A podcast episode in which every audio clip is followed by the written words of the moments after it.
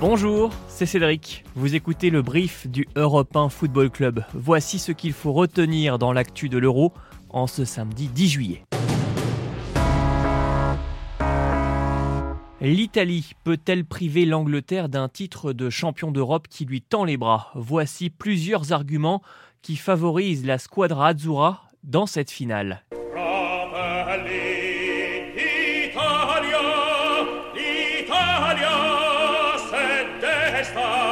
D'abord, il y a le style de jeu de l'Italie. Dominatrice et portée vers l'offensive en phase de poule, l'équipe de Roberto Mancini a prouvé qu'elle faisait la loi au milieu de terrain, grâce notamment à Marco Verratti, Nicolo Barella et Jorginho, le cerveau de cette formation.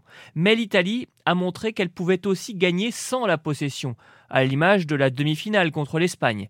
La solidité de sa défense et le réalisme de ses attaquants ont alors fait la différence. C'est-à-dire bah, C'est-à-dire que malheureusement, il faut être pragmatique. Ensuite, il y a ce joueur de 22 ans qui évolue déjà tel un vétéran.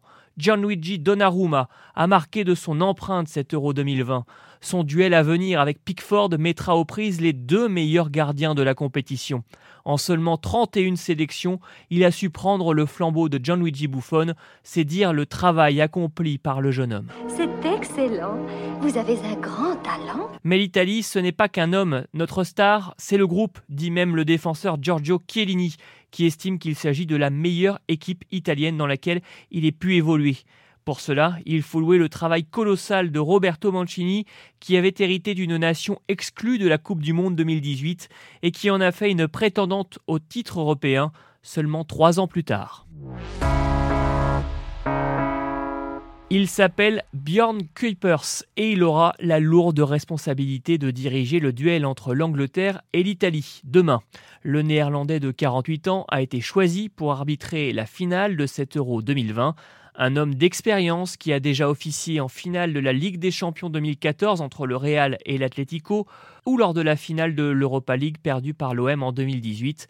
Bjorn Kuipers au sifflet, c'est un souvenir douloureux aussi pour Marco Verratti puisqu'il avait arbitré la demi-finale retour de Ligue des Champions cette année entre Manchester City et le PSG. Le milieu de terrain italien s'était plaint alors d'insultes de la part du néerlandais. Vous n'êtes pas gentil, vous n'êtes pas gentil.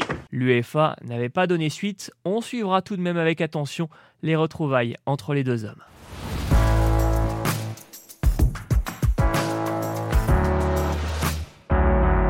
C'est la fin du brief du Europe 1 Football Club. Prochain épisode à partir de midi sur toutes vos plateformes de podcast. À tout à l'heure.